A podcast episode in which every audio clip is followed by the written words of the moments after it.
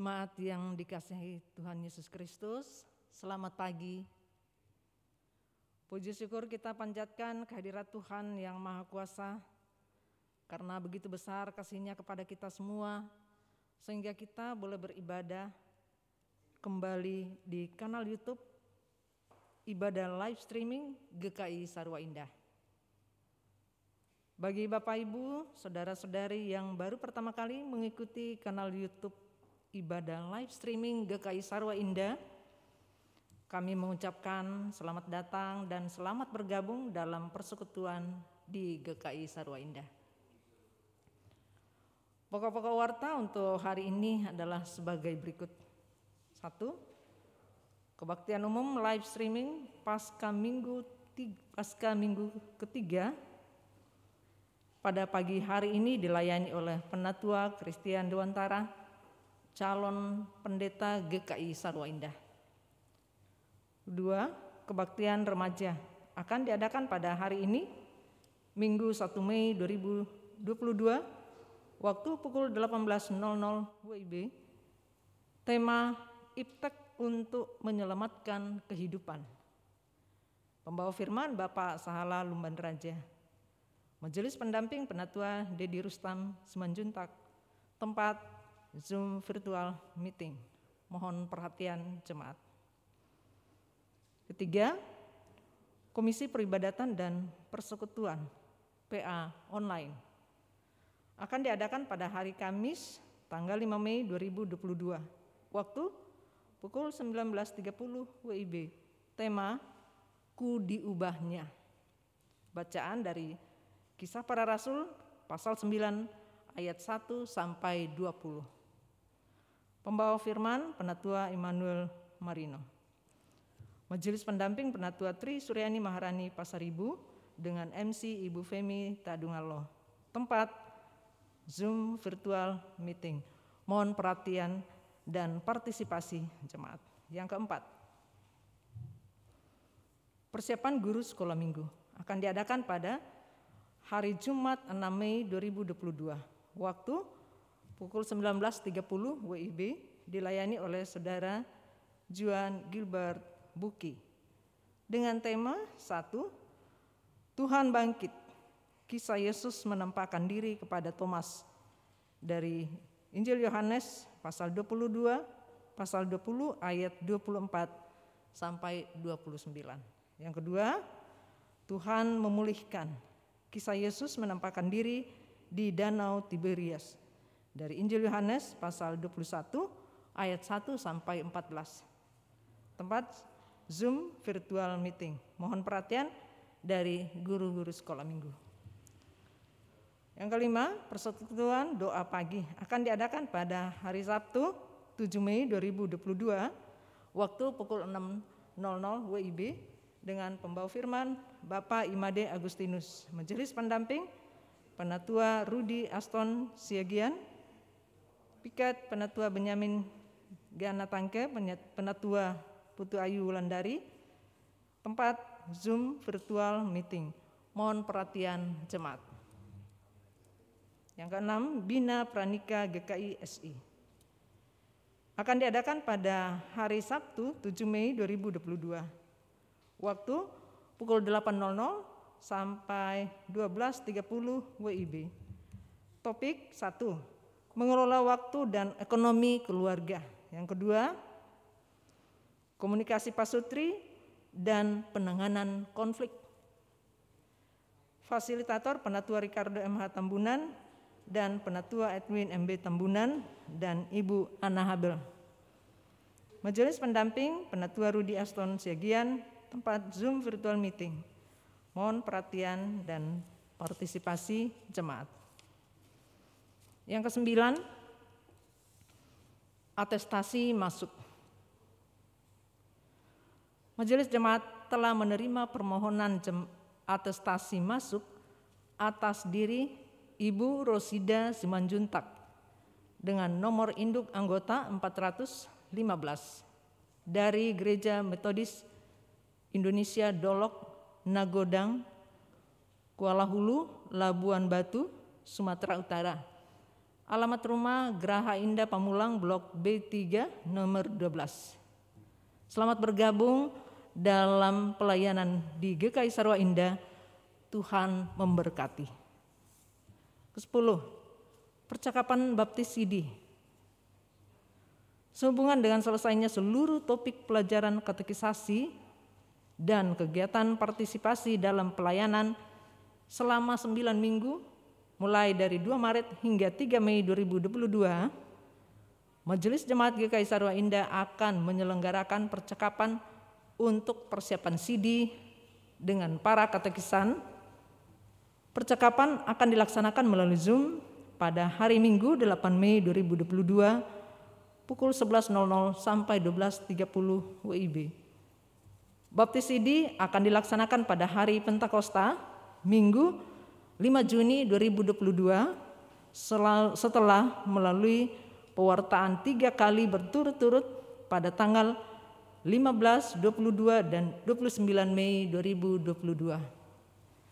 Mohon perhatian para penatua dan katekisan. 11. Cuti karyawan dan koster gereja. Saya ulangi, cuti karyawan koster gereja. Diberitahukan kepada jemaat, karyawan sekretariat gereja, Saudara Oberlin Sipahutar akan mengambil cuti terhitung mulai hari Rabu tanggal 4 sampai dengan hari Minggu tanggal 15 Mei 2022. Mohon perhatian jemaat. Demikianlah pokok warta untuk hari ini. Untuk lebih lengkapnya, jemaat dapat membaca di warta jemaat. Segenap majelis jemaat mengucapkan selamat hari Minggu dan selamat beribadah. Tuhan memberkati.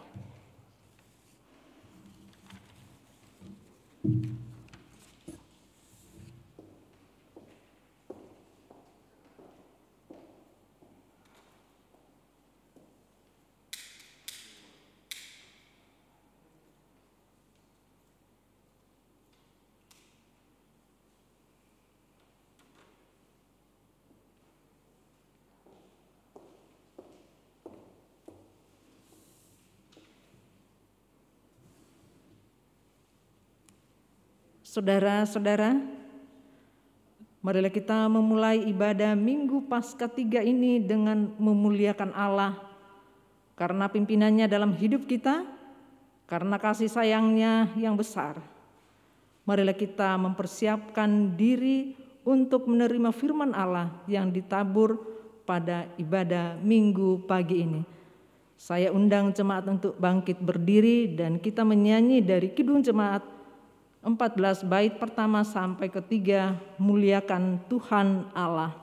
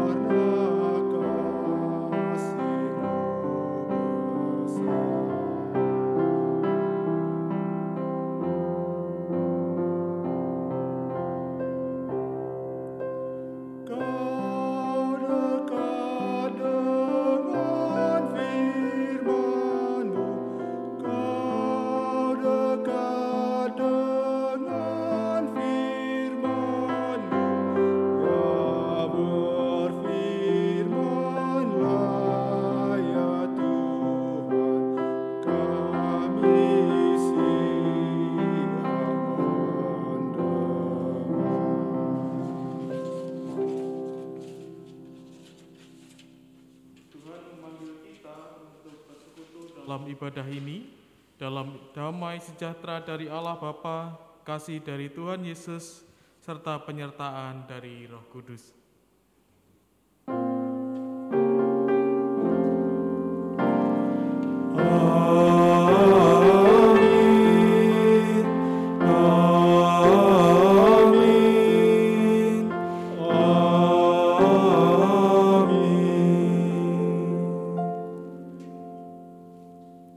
Karunia dan damai sejahtera dari Allah Bapa kita dan dari Tuhan Yesus Kristus, Putra Tunggalnya, kiranya menyertai saudara sekalian. Dan menyertai saudara juga. Silakan duduk.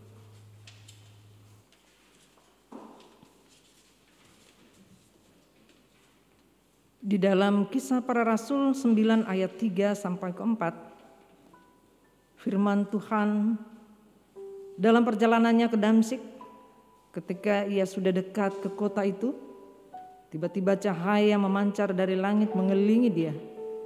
Ia rebah ke tanah dan kedengaranlah olehnya suatu suara yang berkata kepadanya, Saulus, Saulus, mengapakah engkau menganiaya aku?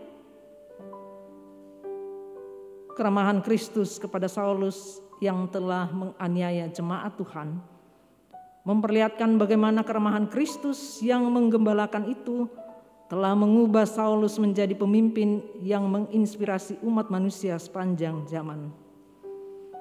Keramahan Tuhan Yesus bukan hanya sekedar berlaku baik, sopan dan peduli, tetapi keramahannya dengan memberikan kemurahan, pengampunan, pemulihan, penebusan, dan pencurahan kasih karunia-Nya. Bagaimana dengan sikap kita saat menghadapi anggota keluarga, anggota jemaat, dan sesama di sekitar kita yang pernah melukai dan mengkhianati? Bukankah masih sering terjadi kita merespon dengan kebencian, pembalasan, bullying, dan penghinaan? Marilah kita berdoa memohon pengampunan Tuhan atas dosa yang sudah kita lakukan kepada mereka yang terdekat dalam kehidupan kita sehari-hari dan menyerahkan hidup kita di bawah pimpinan Tuhan agar kita dapat berlaku ramah kepada sesama dan mengikuti kehendak Tuhan dengan lebih sungguh.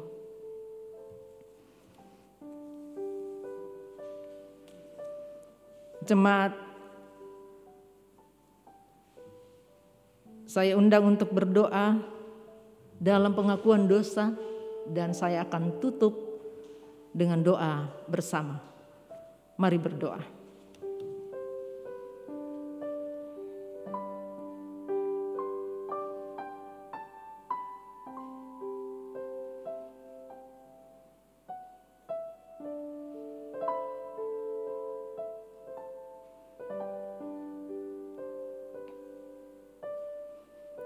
Kami di sorga, kami bersyukur dan berterima kasih.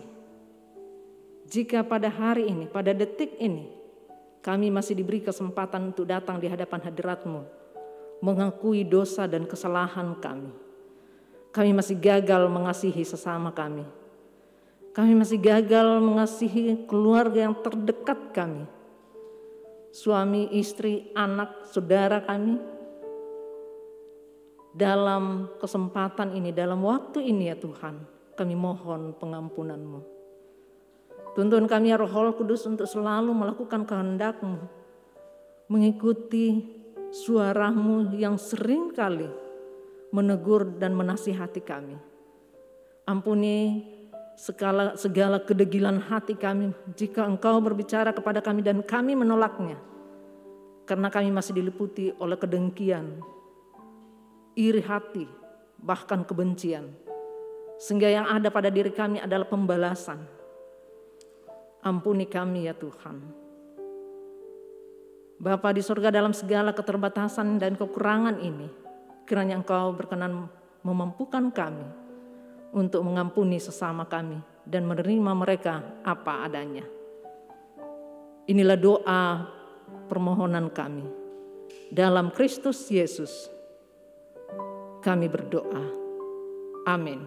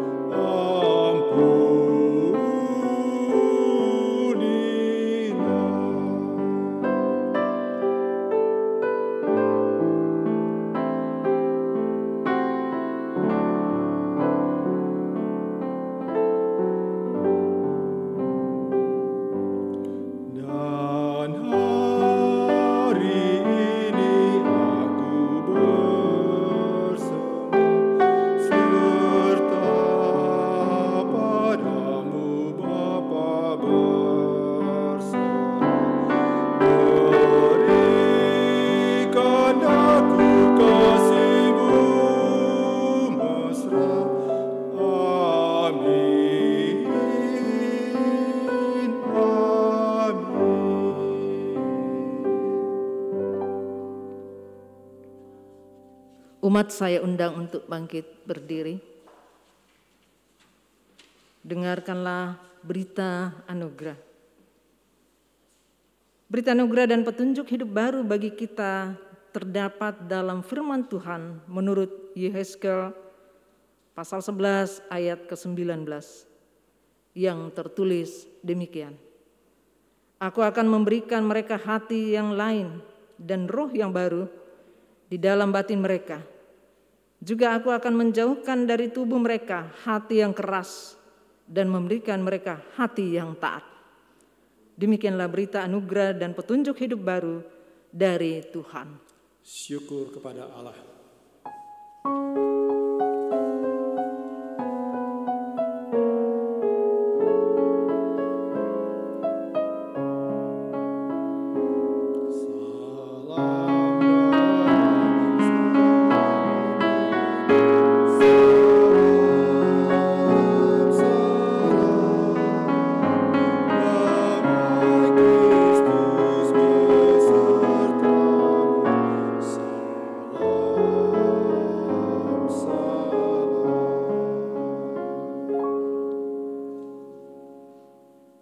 Menyanyikan Kidung Jemaat 407 bait pertama sampai bait ketiga Tuhan kau gembala kami.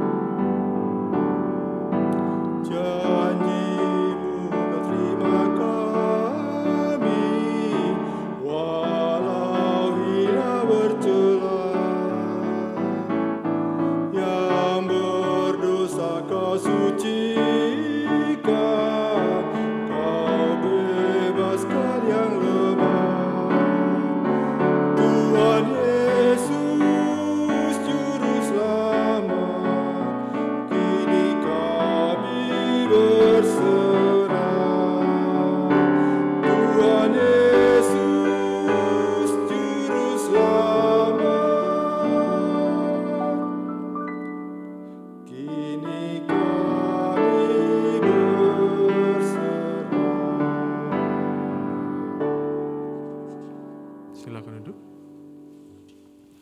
Mari sebelum kita merenungkan firman Tuhan, kita berdoa. Mari berdoa. Kami mengucap syukur Tuhan bila saat ini kami boleh memasuki bulan baru di tahun 2022 ini. Kami boleh terus merasakan penyertaan Tuhan, kami boleh terus merasakan kasih Tuhan dalam kehidupan kami, dalam segala hal yang kami kerjakan hari lepas hari. Kami sungguh mengucap syukur Tuhan untuk kasih setiamu itu, dan lebih kami boleh mendengarkan firman Tuhan yang akan diberitakan sesaat lagi. Kiranya juga Tuhan boleh menolong dan membimbing kami, agar firman yang diberitakan boleh kami dengar, kami renungkan, dan terlebih kami nyatakan dalam kehidupan kami. Kami juga mohon Tuhan membimbing hambamu yang jauh dari sempurna ini, kiranya Tuhan boleh memakai hambamu ini untuk menjadi perpanjangan tangan Tuhan untuk mewartakan firman-Mu. Siapkanlah hati dan pikiran kami Tuhan, demi Kristus kami berdoa. Amin. Pembacaan Injil Yesus Kristus diambil dari Yohanes pasal 21 ayat 1 sampai 19. Yohanes 21 ayat 1 sampai 19 demikianlah firman Tuhan.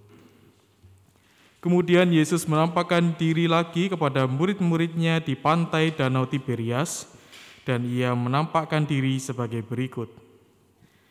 Di pantai itu berkumpul Simon Petrus, Thomas yang disebut Didimus, Nathanael dari Kana yang di Galilea, anak-anak Zebedius, dan dua orang muridnya yang lain. Kata Simon Petrus pada mereka, Aku pergi menangkap ikan.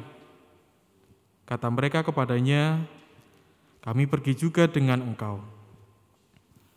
Mereka berangkat lalu naik ke perahu, tetapi malam itu mereka tidak menangkap apa-apa. Ketika hari mulai siang, Yesus berdiri di pantai, akan tetapi murid-murid itu tidak tahu bahwa itu adalah Yesus. Kata Yesus kepada mereka, "Hai anak-anak, adakah kamu mempunyai lauk pauk?" Jawab mereka, "Tidak ada." Maka kata Yesus kepada mereka, "Terbarkanlah jalamu di sebelah kanan perahu, maka kamu maka akan kamu peroleh." Lalu mereka menebarkannya dan mereka tidak dapat menariknya lagi karena banyaknya ikan. Maka murid yang dikasih Yesus itu berkata kepada Petrus, "Itu Tuhan." Ketika Petrus mendengar bahwa itu adalah Tuhan, maka ia mengenakan pakaiannya sebab ia tidak berpakaian, lalu terjun ke dalam danau. Murid-murid yang lain datang dengan perahu mereka, dengan perahu karena mereka tidak jauh dari darat. Hanya kira-kira 200 hasta saja dan mereka menghela jala yang penuh ikan itu. Ketika mereka tiba di darat, mereka melihat api arang dan di atasnya ikan dan roti. Kata Yesus kepada mereka, "Bawalah beberapa ikan yang baru kamu tangkap itu." Simon Petrus naik ke perahu lalu menghela jala itu ke darat, penuh ikan-ikan besar, 153 ekor banyaknya. Dan sungguh pun sebanyak itu jala itu tidak koyak. Kata Yesus kepada mereka, "Marilah dan sarapanlah." Tidak ada di antara murid-murid itu yang berani bertanya kepadanya, "Siapakah engkau?" Sebab mereka tahu bahwa ia adalah Tuhan. Yesus maju ke depan, mengambil roti dan memberikannya kepada mereka.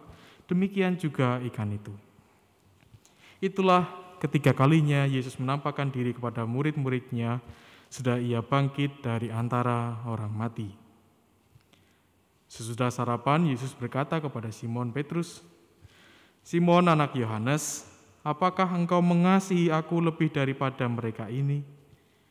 Jawab Petrus kepadanya, "Benar, Tuhan, Engkau tahu bahwa Aku mengasihi Engkau." Kata Yesus kepadanya, "Gembalakanlah domba-dombaku." Kata Yesus pula kepadanya untuk kedua kalinya, "Simon, anak Yohanes, apakah engkau mengasihi aku? Jawab Petrus kepadanya, Benar Tuhan, engkau tahu bahwa aku mengasihi engkau. Kata Yesus kepadanya, Gembalakanlah domba-dombaku.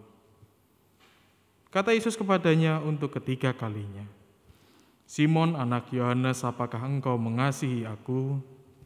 Maka sedih hati Petrus karena Yesus berkata untuk ketiga kalinya, apakah engkau mengasihi aku? Dan ia berkata kepadanya, Tuhan, engkau tahu segala sesuatu. Engkau tahu bahwa aku mengasihi engkau. Kata Yesus kepadanya, gembalakanlah domba-dombaku.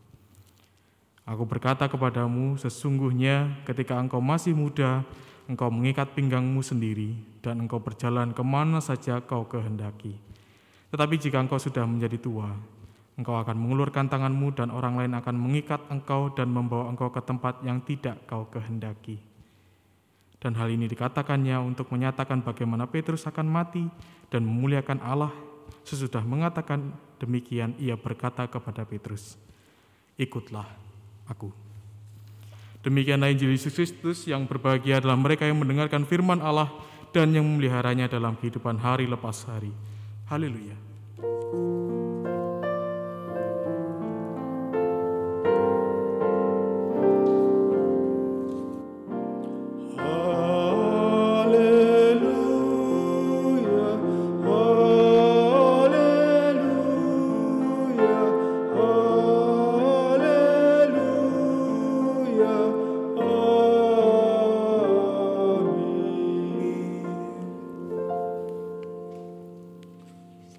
Bapak Ibu Saudara yang ada di sekretariat, di daerah Ciputat ataupun di kota-kota yang lain yang mungkin sedang liburan.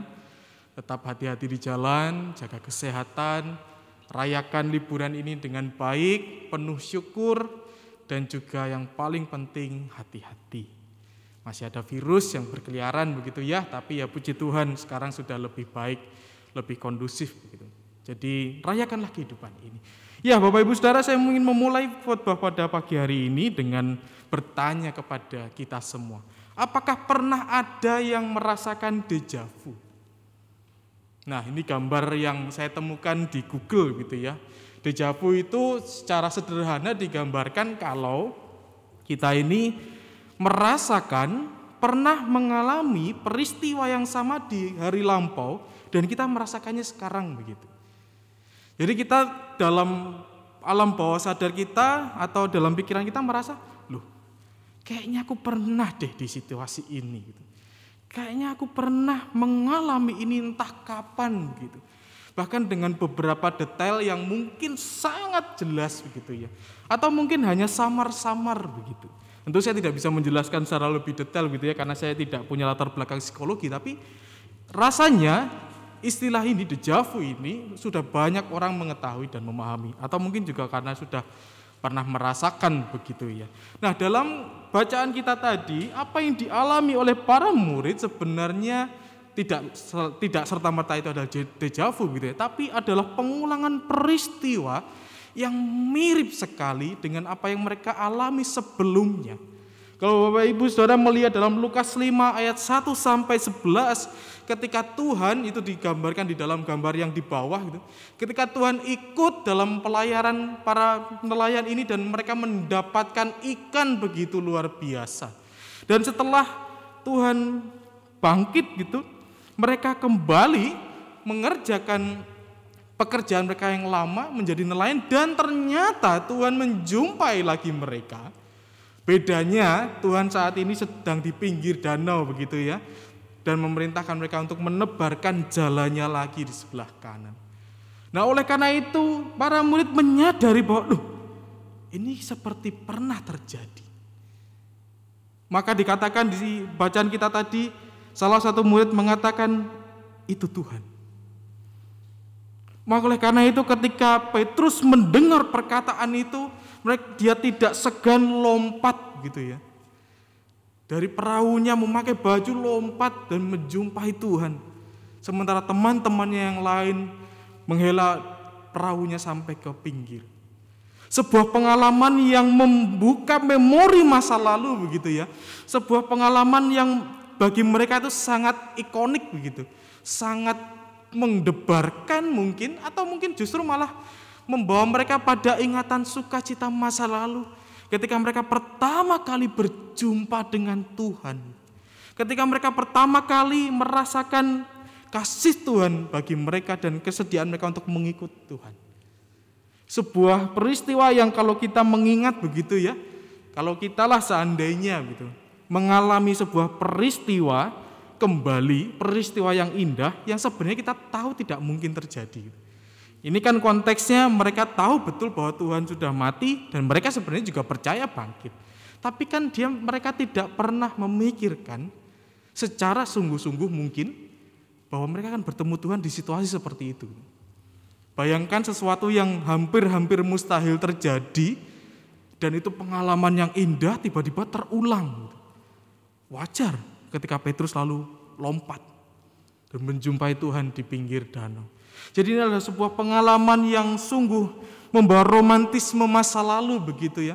Membawa debar hati bagi para murid dan sekaligus juga ada sebuah pemulihan ketika mereka mungkin sedang galau karena Tuhan sudah tidak ada. Kita melihat dulu situasi atau gambaran dari peristiwa ini. Kalau Bapak Ibu Saudara melihat di dalam peta yang uh, saya tampilkan di situ ada Tiberias itu dekat Galilea gitu ya. Dekat dengan Danau Galilea gitu. Nah, kenapa mereka pertanyaannya kok berkumpul di situ begitu? Kenapa kok para murid ini berkumpul di Galilea? Yang pertama adalah ini. Dikatakan ketika Tuhan bangkit, malaikat yang menjumpai para perempuan itu mengatakan ia mendahului kamu ke Galilea. Di sana kamu akan melihat dia seperti yang sudah dikatakannya kepadamu. Bisa jadi mereka ini betul menanti Tuhan, tapi tidak dalam konteks situasi yang sedemikian rupa. Bisa jadi mereka memang betul mengingat perkataan malaikat ini dan mereka menantikan Tuhan. Atau yang kedua, karena mereka membutuhkan penghidupan. Bayangkan Bapak Ibu Saudara, setelah mereka menjadi nelayan, lalu melepaskan itu semua mengikut Kristus begitu ya, yang pada waktu ada Kristus semua kebutuhan mereka dicukupi. Mereka bahkan kalau kita sama-sama tahu begitu Yudas adalah bendahara kelompok ini. Mereka punya pemasukan, mereka tidak khawatir dengan pemasukan itu, makanya mereka dapat melayani dengan baik dan ketika Tuhan sudah tidak ada, mereka kehilangan penghidupan.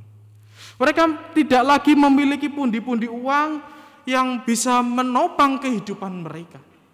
Maka sangat wajar ketika mereka kembali ke masa lalu mereka, kembali kepada kepekerjaan mereka hanya untuk sekedar dapat hidup. Sesuatu yang sangat mungkin. Dua kemungkinan ini atau juga karena mereka bingung dalam masa peralihan ini. Mereka mendengar bahwa Tuhan akan dapat dijumpai di Galilea begitu, tapi mereka juga butuh tentang kehidupan mereka. Mereka membutuhkan penghidupan gitu. Mereka bingung. Makanya mereka kembali Galilea dan melakukan aktivitas masa lalu mereka.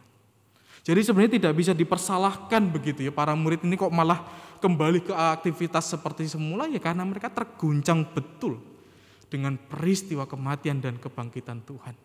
Mungkin saja mereka di satu sisi senang karena sudah dijumpai oleh Tuhan, tapi di sisi yang lain mereka membutuhkan penguatan dan mereka sedang gamang. Karena itulah mereka kembali ke dalam kehidupan mereka sendiri. Tetapi ternyata keramahan Tuhan memulihkan trauma mereka. Tapi ternyata keramahan Tuhan yang digambarkan, saya menemukan gambar yang indah ini ya, ketika Tuhan di pinggir danau ada bakar-bakar begitu, ada ikan dan roti begitu, dan para murid mengangkat ikan yang mereka dapatkan gitu. Mereka mendapatkan keramahan Tuhan yang luar biasa, khususnya Petrus.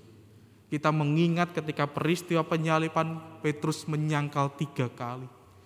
Dia ketakutan mungkin, mungkin juga ada perasaan yang begitu menyesal. Loh bagaimana toh ya, Petrus belum minta maaf kepada Tuhan, Tuhan meninggal duluan. Itu kan perasaan yang berat. Kalau mungkin Bapak Ibu Saudara punya pengalaman seperti itu, ditinggal oleh orang-orang terkasih dan belum pernah minta maaf akan kesalahan yang pernah kita lakukan, rasanya akan berat. Menjalani hidup hari lepas hari itu langkahnya pasti akan berat. Dan keramahan Tuhan ketika Tuhan membuka diri, mengundang mereka untuk masuk duduk bersama dan menikmati berkat. Bukankah itu menjadi sebuah pengalaman yang benar-benar kalau orang bilang anak-anak muda sekarang healing gitu ya. Mereka merasakan pemulihan yang luar biasa dari Tuhan sendiri Pak justru. Nah pertanyaan selanjutnya atau bagian selanjutnya yang harus kita gumulkan adalah dari perikop kedua. Ketika Tuhan bercakap dengan Kristus. Kita pasti mengenal kisah ini. Ketika Tuhan bertanya apakah engkau mengasihi aku lebih daripada mereka ini. Kata yang dipakai oleh Tuhan di dua pertanyaan pertama adalah kata agapas atau padanannya secara sederhana agape, yaitu kasih yang rela berkorban. Tapi ternyata Petrus tidak berani mengatakan agapas. Dia memilih filo. Dia menjawabnya dengan mengasihi Tuhan dengan kata filo yang artinya adalah kasih seorang sahabat, kasih pertemanan yang intim, yang akrab. Kita tidak perlu membandingkan mana yang lebih tinggi begitu ya, mana yang lebih rendah. Kita tidak perlu membandingkan, oh agape itu lebih tinggi daripada filia. Tidak, tidak dalam konteks itu. Tapi kita melihat apa yang dialami Petrus ini adalah sebuah pengalaman iman yang luar biasa ketika Tuhan bertanya, apakah engkau mengasihiku dan bersedia berkorban untukku, dia menyadari bahwa dia tidak sanggup. Dia menunjukkan kerapuhannya. Dia lebih realistis sekarang. Petrus yang dahulu kita kenal begitu ya, memotong telinganya prajurit, keras sekali orangnya, bahkan pernah menegur Tuhan, kita mengingat gitu ya. Dan ketika Tuhan bertanya kembali kepadanya, dia sekarang lebih realistis. Enggak Tuhan, kayaknya aku enggak bisa gitu. Kalau mungkin bahasa Indonesia seperti itu, enggak. Kalau berkorban kayak aku enggak mampu. Bukan bukan karena keengganan sekali lagi. Bukan karena dia tidak mau, tapi dia menyadari dia tidak mampu karena peristiwa dia menyangkal Tuhan.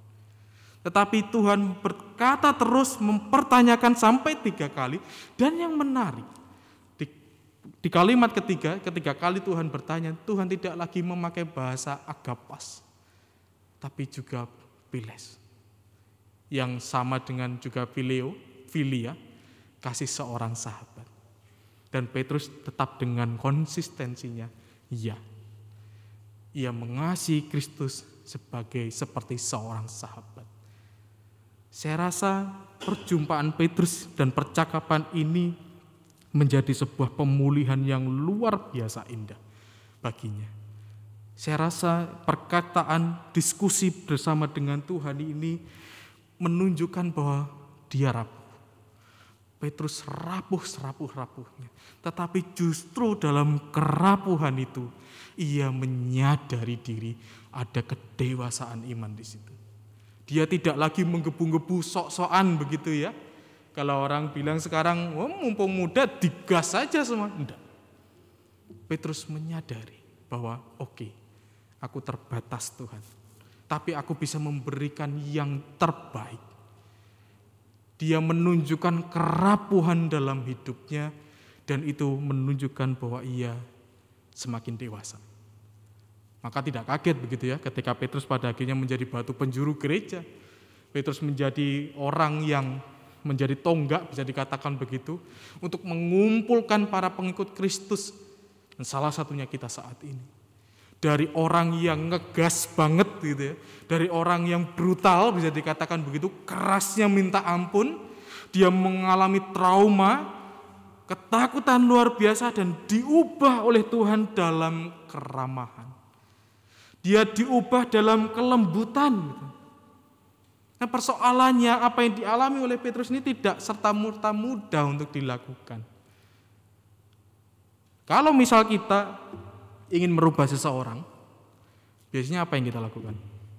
Diktator, dikencengin gitu ya, dimarahin mungkin, kerasnya minta ampun. Apalagi untuk anak-anak yang generasi sekarang gitu ya, anak-anak remaja begitu. Cobalah dikerasi, biasanya malah hilang. Ini yang ditunjukkan oleh Tuhan. Mereka Tuhan memakai kelembutan, keramahan yang luar biasa kepada Petrus. Bahkan di akhirnya Tuhan mengatakan bahwa kedewasaan artinya adalah ketika kita mau bersedia pergi ke tempat yang tidak kita kehendaki. Yang dalam konteks bacaan kita ini adalah apa yang dialami oleh Petrus. Tuhan menggambarkan bagaimana Petrus akan mati dan memuliakan Allah. Ia yang dulunya kerasnya minta ampun dan dari banyak info bacaan kita mengetahui Petrus mati disalib dengan terbalik. Dia tidak mau seperti Tuhan karena merasa tidak layak. Dia mengasihi Kristus sebagai sahabat, tapi dia tidak layak, merasa tidak layak untuk mati bersama dengan Tuhan. Bukankah ini sebuah peristiwa yang sungguh indah, pengalaman iman yang begitu dewasa begitu ya. Mau menyadari dan ini menjadi pengingat juga bagi kita bahwa betul di masa muda kita kita merasa bahwa mengikat pinggang kita melangkah ke mana pun bisa. Tetapi semakin hari seharusnya kita semakin menyadari bahwa kerapuhan ini menjadi bagian yang tidak bisa dielakkan dalam kehidupan kita. Realistislah, malah kita menakar diri bahwa ada bagian-bagian yang memang tidak bisa kita lakukan. Ada bagian-bagian yang memang mungkin saja kita terlewat. Oleh karena itu kita butuh sahabat.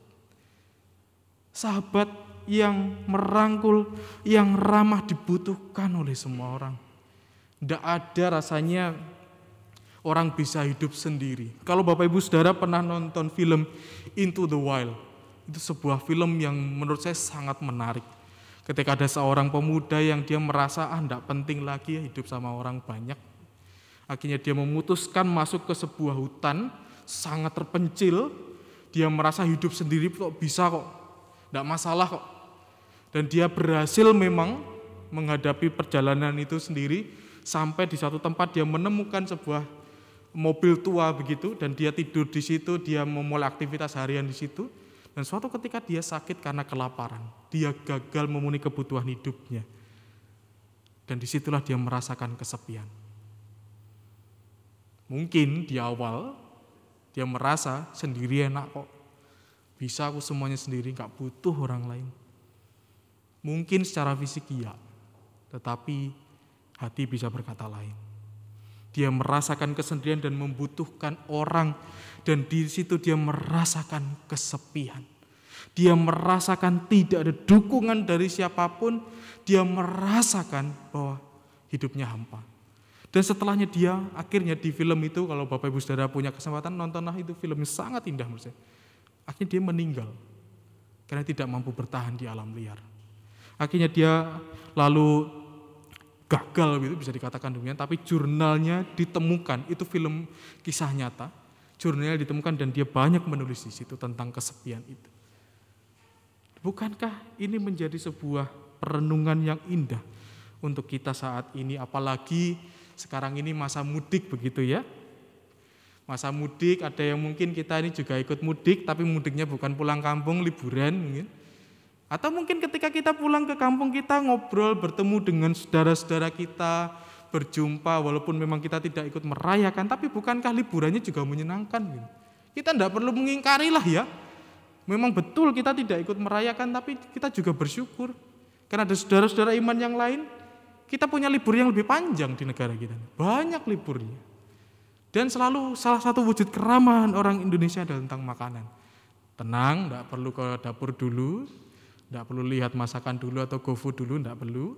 Tapi ini menjadi sebuah wujud keramahan yang biasa kita dapat rasakan.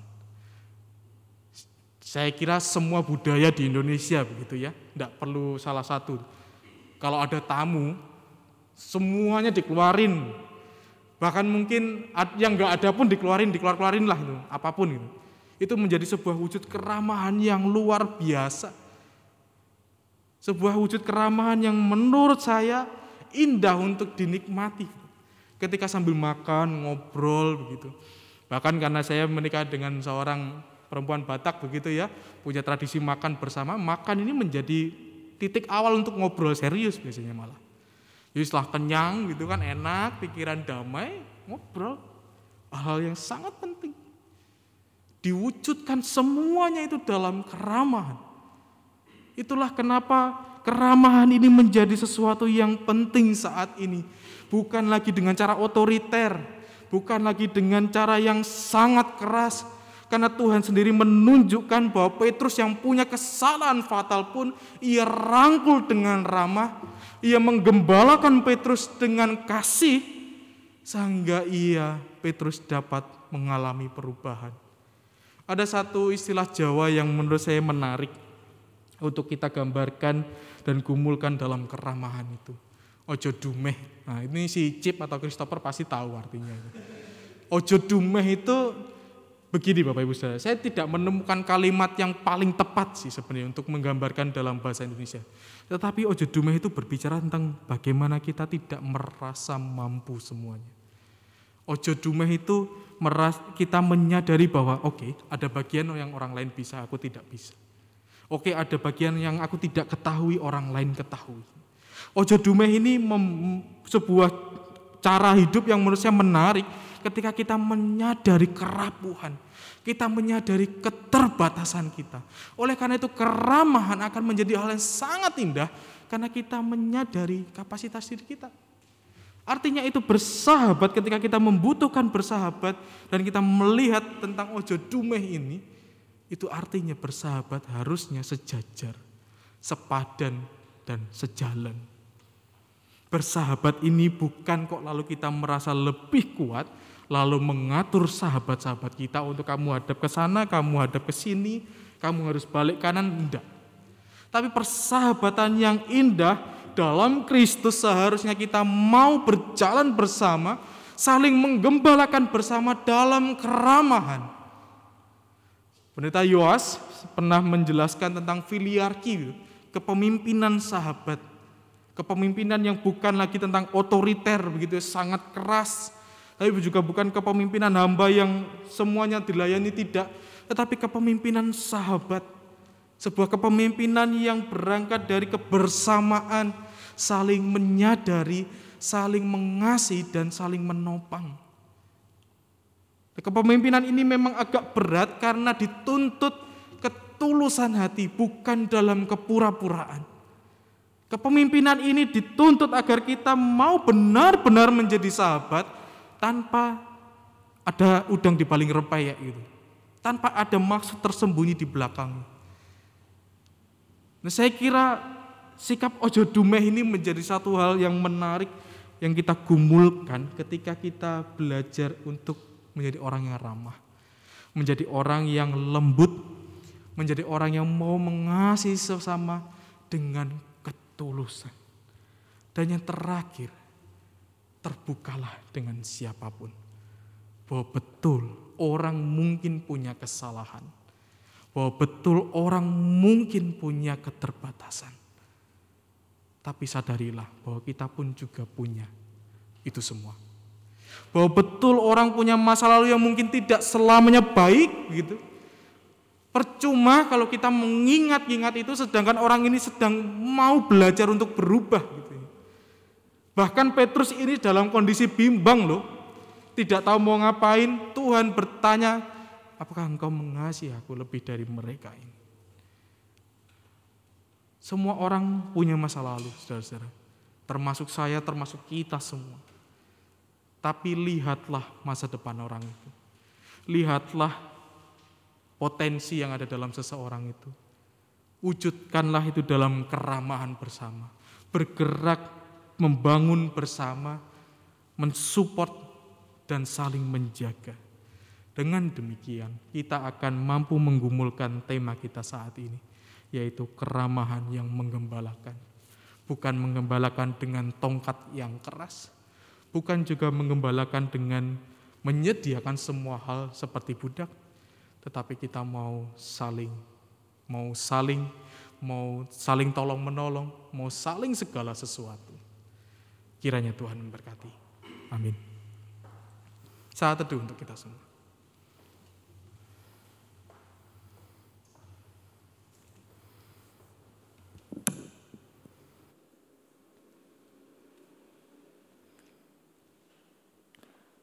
Umat diundang berdiri.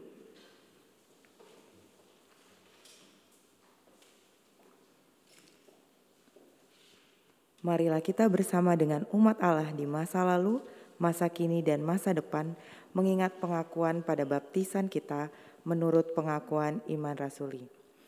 Aku percaya kepada Allah, Bapa yang Maha Kuasa, Halik langit dan bumi, dan kepada Yesus Kristus, anaknya yang tunggal Tuhan kita, yang dikandung daripada roh kudus, lahir dari anak darah Maria, yang menderita sengsara di bawah pemerintahan Pontius Pilatus, disalibkan, mati dan dikuburkan, turun ke dalam kerajaan maut. Pada hari yang ketiga, bangkit pula di antara orang mati, naik ke surga, duduk di sebelah kanan Allah, Bapa yang Maha Kuasa, dan dari sana ia akan datang untuk menghakimi orang yang hidup dan yang mati. Aku percaya kepada Roh Kudus, gereja yang kudus dan am, persekutuan orang kudus, pengampunan dosa, kebangkitan orang mati, dan hidup yang kekal. Jemaat dipersilahkan duduk kembali.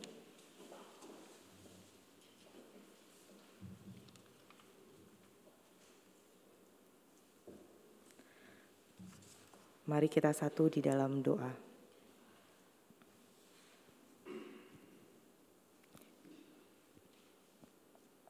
Bapa yang baik, kami mengucap syukur Tuhan untuk berkat-Mu di sepanjang kehidupan kami.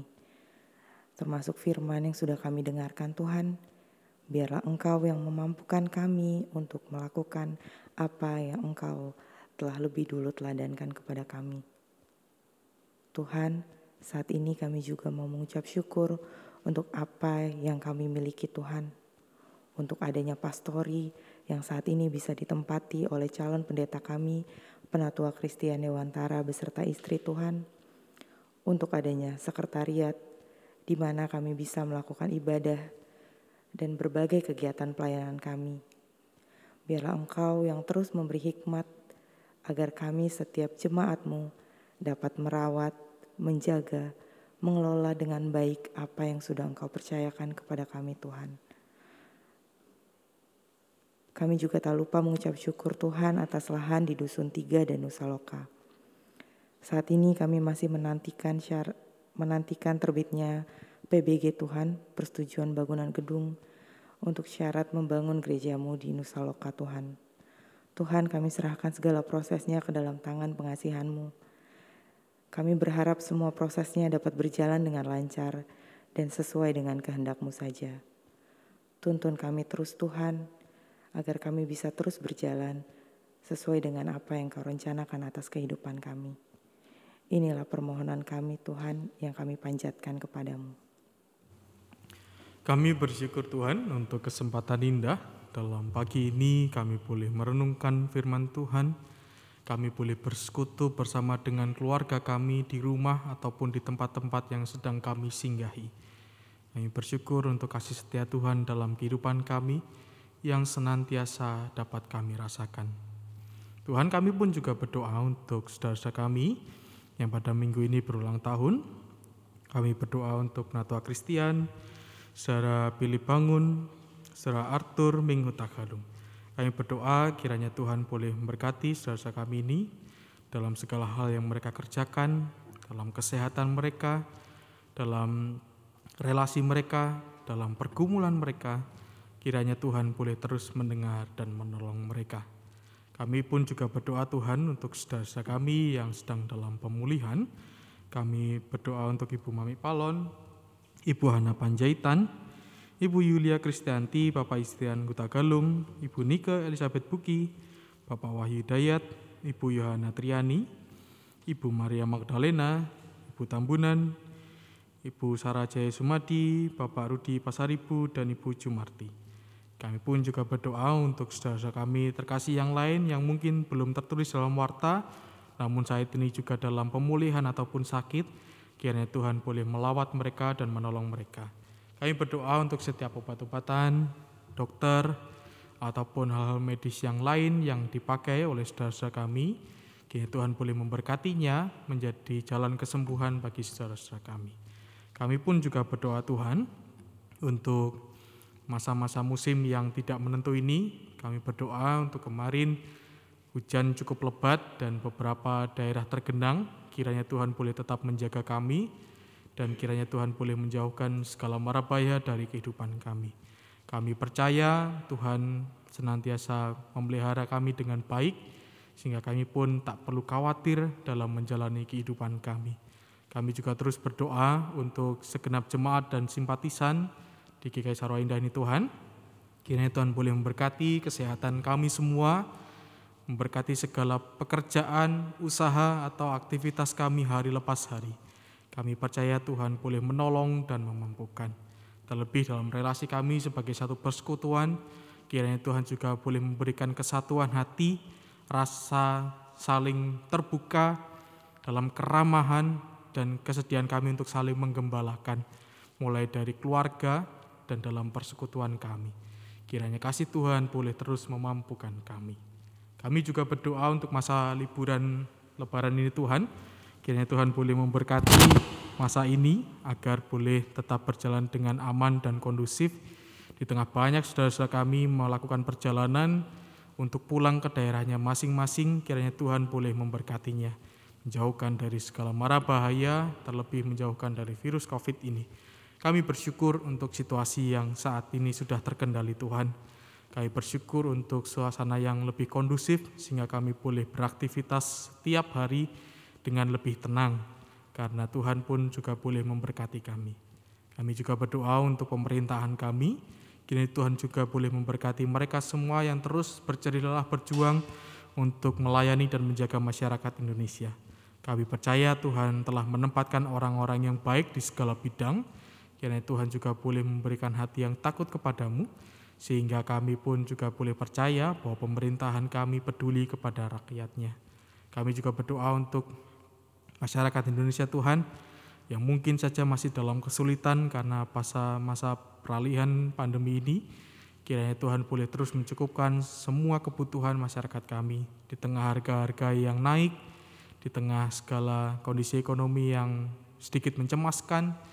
Kiranya Tuhan pun boleh terus memelihara kami semua dan kami pun boleh merasakan kasih Tuhan. Inilah seluruh doa kami dan permohonan kami yang kami alaskan dalam nama Tuhan Yesus Kristus yang telah mengajar kami berdoa demikian. Bapa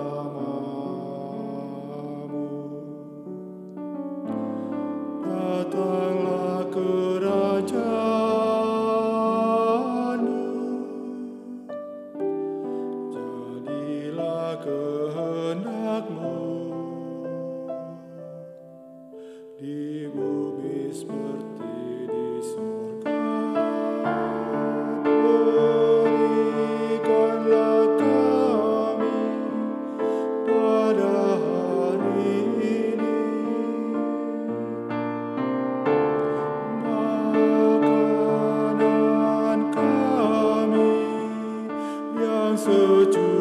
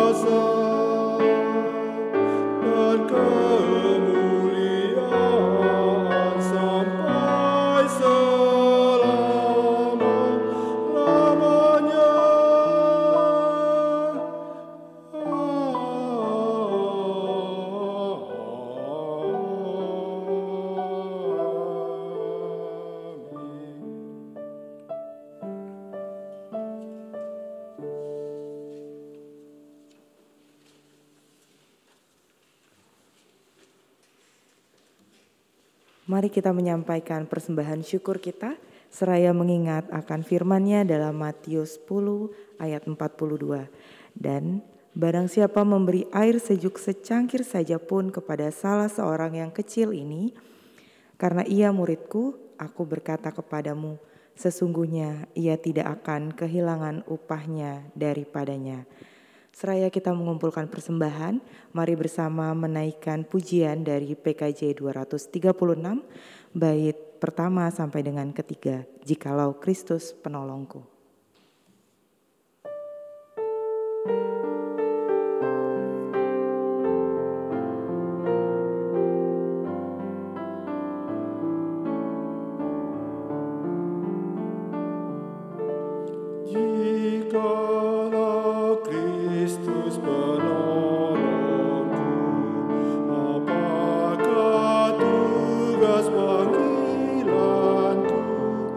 Kau fakir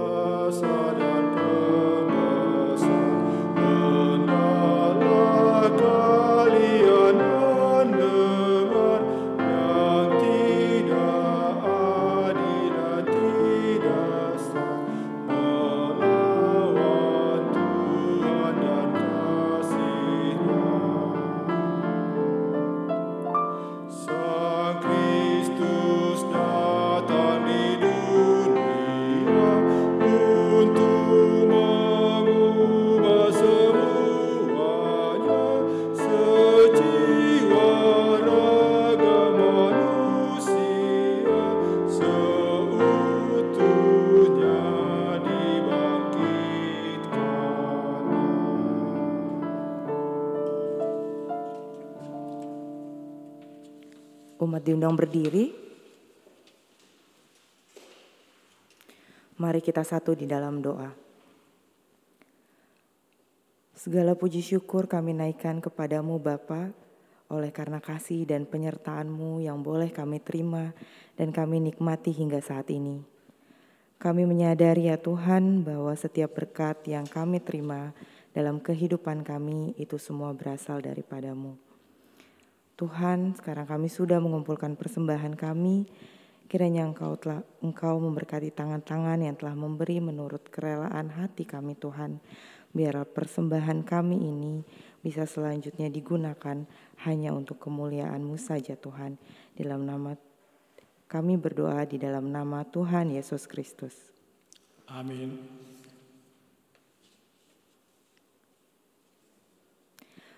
Mari bersama menyanyikan Kidung Jemaat nomor 421 bait pertama sampai dengan ketiga. Yesus saja kawanku musafir.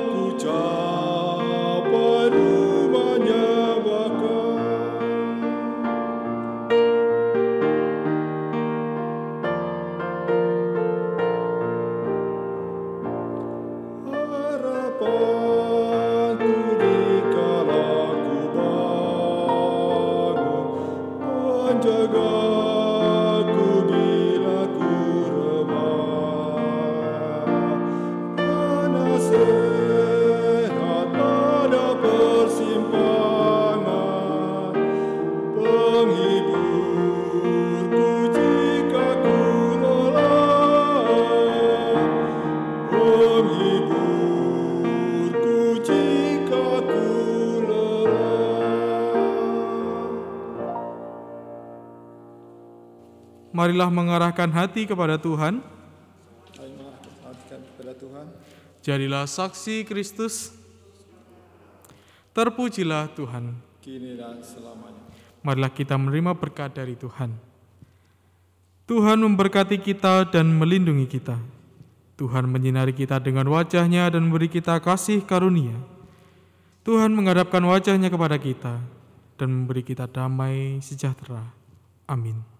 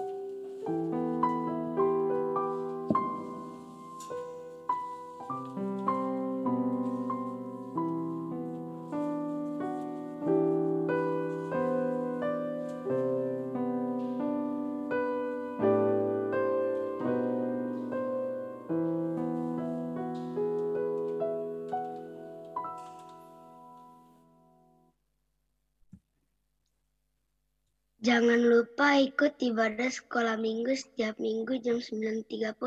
Selamat hari Minggu. Selamat hari Minggu. hari Minggu. Minggu. Selamat hari Minggu. Selamat hari Minggu. Hari Minggu. Ayo kita sekolah Minggu. Kelas balita ya. Ya. Lewat Zoom sama hari Minggu. Selamat hari Minggu. Selamat hari Minggu. Selamat pagi Bapak Ibu, Saudara-saudari Jemaat dan Simpatisan GKI Sarwa Indah. Kami mengajak untuk bergabung dalam pemahaman Alkitab setiap hari Kamis pukul 19.30 waktu Indonesia bagian Barat melalui Zoom meeting. Kami tunggu kehadirannya. Tuhan Yesus memberkati. Selamat hari Minggu. Selamat hari Minggu. Selamat hari Minggu. Selamat hari Minggu. Teman-teman, jangan lupa ya untuk ikut persekutuan pemuda nih setiap bulan di minggu keempat jam 19.00. Ditunggu ya teman-teman. Selamat hari Minggu. Selamat hari Minggu. Selamat hari Minggu. Ditunggu. Tuhan Yesus memberkati. Tuhan berkati. Teman-teman, jangan lupa ya untuk ikut ibadah Komisi Remaja GKI Indah setiap hari Minggu jam 6 sore melalui aplikasi Zoom. Selamat hari Minggu. Selamat hari Minggu. Selamat hari Minggu. Selamat hari Minggu.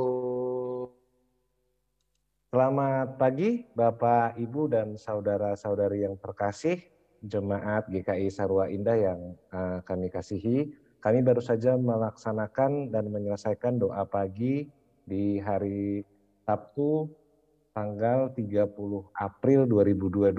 Kami ingin mengajak Bapak Ibu dan saudara-saudari semua untuk mengikuti doa pagi setiap hari Sabtu jam 6 pagi melalui aplikasi Zoom. Uh, selamat hari Minggu dan sampai bertemu lagi. Selamat, selamat hari Minggu. Selamat hari Minggu.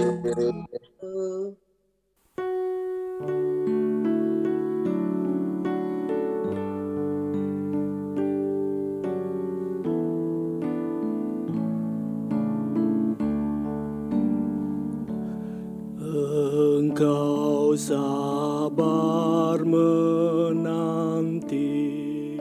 Sedikit takjub